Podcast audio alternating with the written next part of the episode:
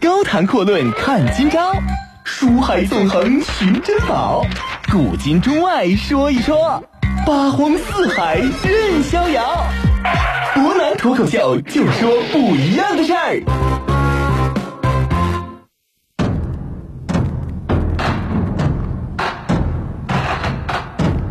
听众朋友，大家晚上好，欢迎您收听今天的波南脱口秀。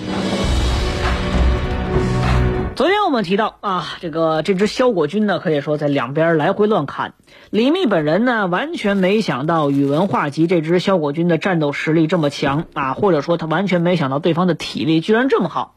折腾来折腾去呢，他觉得有点受不了了，他决定呢要出营啊，给这支萧国军一点颜色看看。宇文化及这边也挺高兴啊，毕竟呢踹了一个多月的门，这一次终于把主人给踹出来了。所以说他也没等李密发话，就准备再次开打。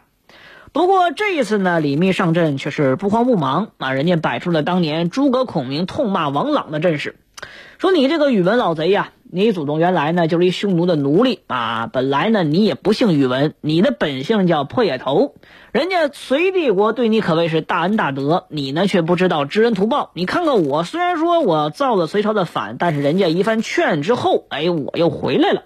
你这个人反而弑君，还想篡夺皇位，你此举真是天地之不容啊！历史之难容。宇文化及呢，也没想到李密真能骂啊，把自己祖宗十八代都给翻了出来啊！当时呢，羞愧难当，哑口无言，这个脸面简直就是无处可放，自己呢一时半会儿也无话可说。这宇文化及呢，沉默了好一会儿，只能是怼了一句啊，说你打仗就打仗，你扯这些没用的玩意儿什么意思？李密呢一听这话就乐了啊！李密和左右看一看宇文化及这一股什么都说不出来、无言以对、哑口无言的样子啊！大家呢全部都极其轻蔑，而且大笑不止。就这种人物，居然还想当皇帝啊！我们随便瓦岗寨找个弟兄，都比你强十倍都不止。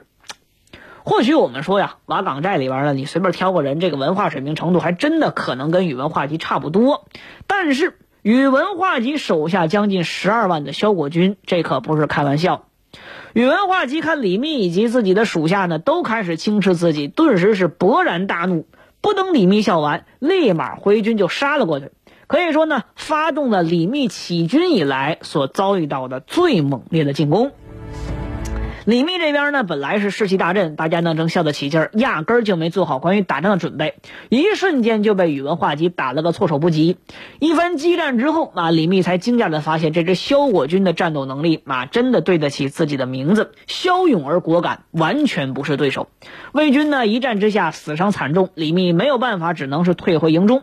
随后呢，宇文化及乘胜追击，对李密的大营呢是连续几天发动猛烈进攻。李密被打的是叫苦不迭，这才意识到，其实呢，宇文化及这个人，你不该去惹他。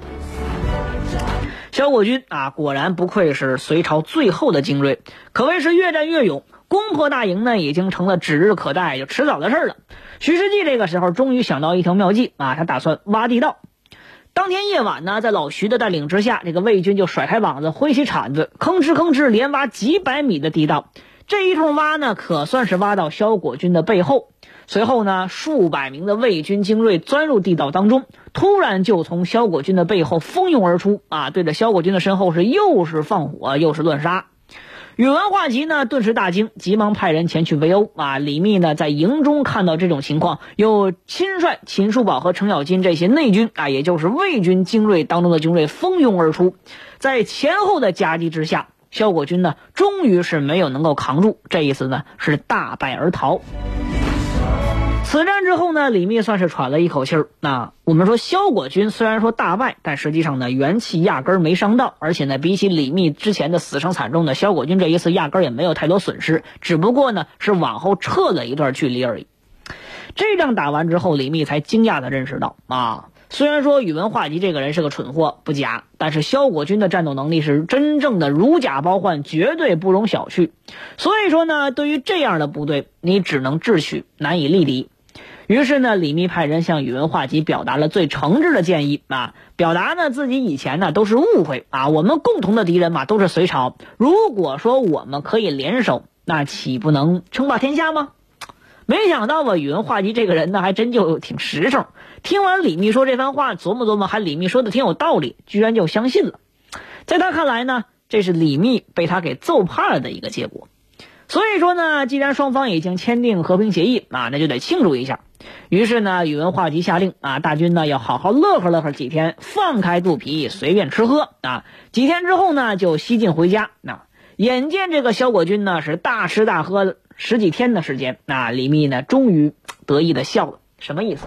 实际上呢，李密是想通过这样一段时间啊，把宇文化及本来就所剩不多的粮草都给吃的差不多。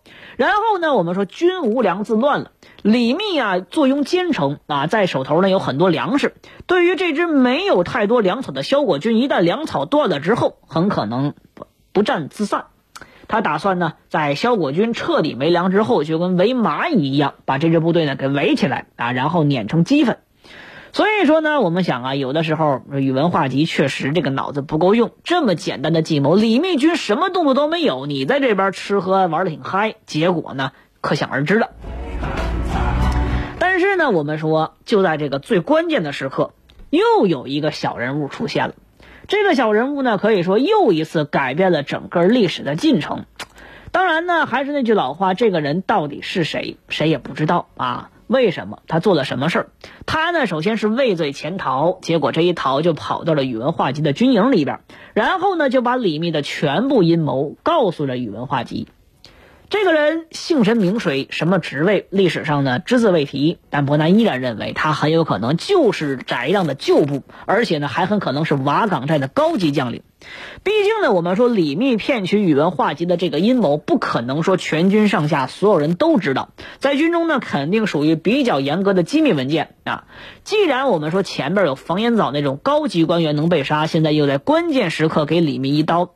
除去说对李密的仇恨和对翟让的追忆之外，除了翟让的旧部之外，是没有人能够做到这种事情。可以说呢，老翟虽然已经死了，但是老翟本人呢，却像一个阴魂不散的这样一个事物一样，永远就围绕着李密啊，一直在背后左右着整个局势。可以说呢，到此为止，瓦岗寨旧部的势力确实令人觉得很恐怖，而到最后还会发现它更加的恐怖。总而言之嘛，在关键时刻呢，李密的阴谋一下变成阳谋啊！于是呢，宇文化及顿时大怒啊，不怒已经没办法了，毕竟这个军粮已经彻底吃完了，他只能孤注一掷，必须让那个瞧不起自己的李密付出惨重代价。第二天一大早呢，宇文化及就率领全部的精锐小果军偷偷溜到李密军营后面，发动了最后的猛攻。李密在听到杀声连天之后呢，大惊失色，急忙披上铠甲，查出这个去奔出阵营去看一看到底发生什么情况。比较幸运的是啊，李密好歹也算是治军比较严，就算被偷袭之后居然没有大乱。但是不幸的是啊，这支小果军呢比以前更加的疯狂，更加不要命。很简单，没粮草了，此战不赢，我们就死无葬身之地。李密呢，可以说发现自己的部队是难以抵挡啊，只好呢亲自骑上战马冲到一线指挥战斗。只不过这一次呢，打的是格外的惨烈，双方从早上七点一直怼到晚上七点啊，这一仗打了将近十二个小时。魏军呢死伤惨重，萧果军呢伤亡也不小。但是呢，这支萧果军可以说没有一丁点后退的意思。更加令人觉得这个。没有办法去言说的，或者说更加令人觉得糟糕的情况就是，关键时刻李密又受伤了。啊，这一次呢又被一支流箭给射中，直接栽到马下。顿时之间，萧果军的士气暴涨，个个就像疯子一样朝李密杀了过去。李密的内卫呢可谓说是拼死抵挡，但是这时候发现已经根本抵挡不住，彻底杀红了眼的萧果军。就在这个关键时刻，我们说，眼看着包围圈越来越小，李密伤势越来越重，生命已经危在旦夕啊！关键时刻呢，斜刺里杀出一员上将啊，骑的是呼雷不爱战马，然后拿着是散发着冷光的长枪，连续斩杀十几位萧国军之后，朝李密冲了过来。这李密定睛一看呢，原来呢是自己的上将秦叔宝啊，于是呢长出一口气，咬牙忍痛翻身上马，跟着秦叔宝就开始往外杀。眼见到秦叔宝是如此勇猛，这个萧国军反而愣了啊！完全没有人敢于上前阻拦，就眼睁睁的啊看着李密等人朝跑了出去。这一下呢，我们说士气顿时就发生了逆转啊！古代作战有的时候真的就讲一瞬间的事情。这一次呢，可以说啊，萧果军终于是承受不住，而秦叔宝转身之后呢，又组织属下部队对萧果军发动猛烈进攻，魏军顿时士气大振啊！萧果军呢，终于是崩溃，在丢下了无数具尸体之后，总算是大败而逃了。两次大败啊，宇文化及呢，这算是彻底没了信心啊！李密太狠了啊，这是一个永远也难以战胜的敌手，怎么办呢？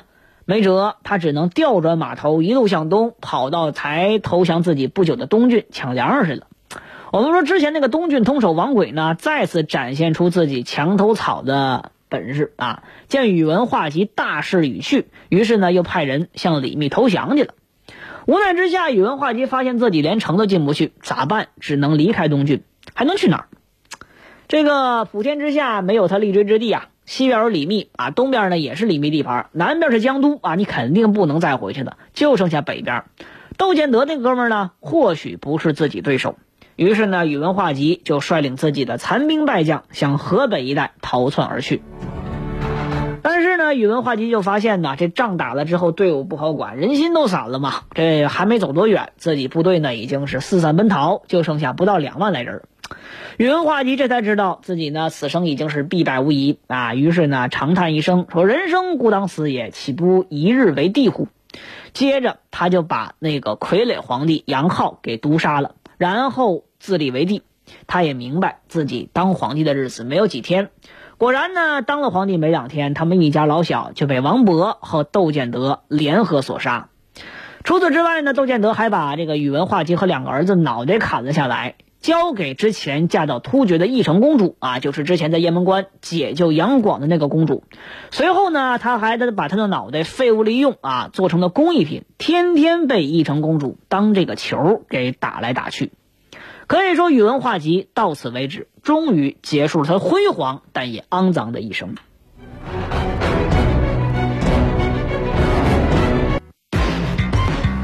高谈阔论看今朝。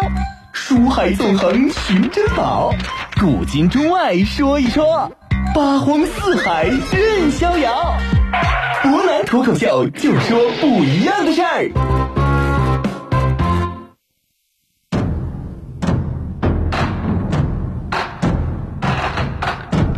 宇文化及这边呢，算是命没有了啊。我们说呢，他的历史也是告一段落啊。宇文化及，但是他成就了一件事儿，成就了李密啊，也成就这个人。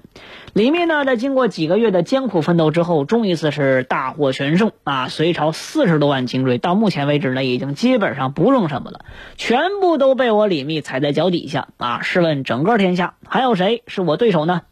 李建成、李世民的十万唐军被我蹬了回去。窦建德在河北呢，已经表示了臣服啊。王世充，王世充就是被我揍败了无数次那个老王嘛，就是那个十几万大军还被我揍成半残废的王世充嘛。你觉得他配不配？可以说呢，到到此为止啊。宇文化及的十几万萧果军被灭之后，李密开始变得异常自大。确实，我们得承认，李密是完全有理由，也完全有资本去自大。从公元六百一十六年到公元六百一十八年，两年的时间里边呢，他凭借一己之力啊，灭掉了隋朝四十多万的精锐。这种不可思议的战绩，也确实让他足以睥睨天下，彪炳千秋。可惜呢，他忘了一件事啊，什么事儿？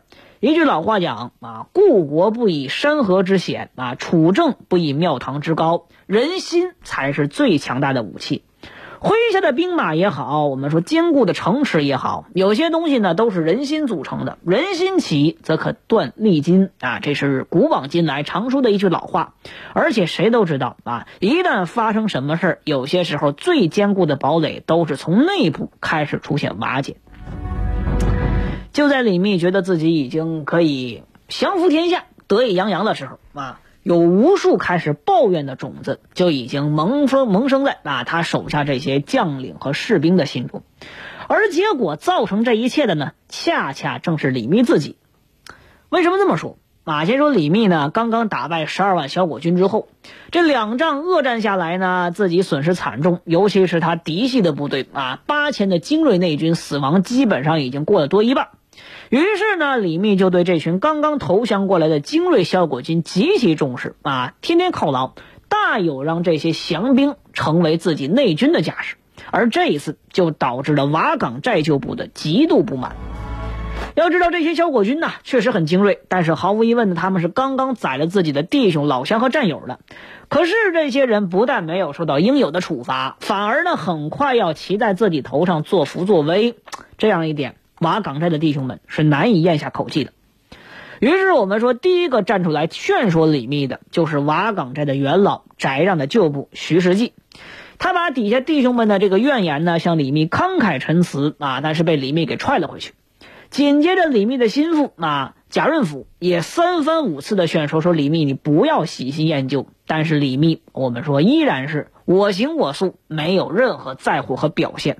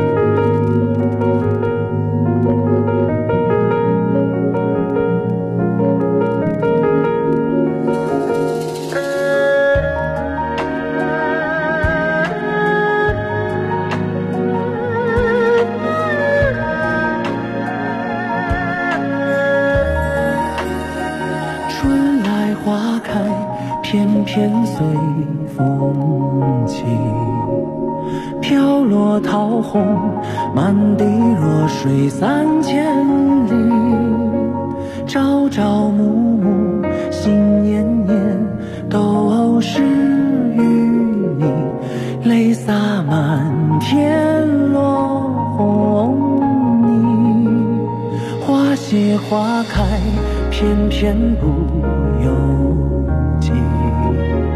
不甘风起，雨落，放心归无期。人来人。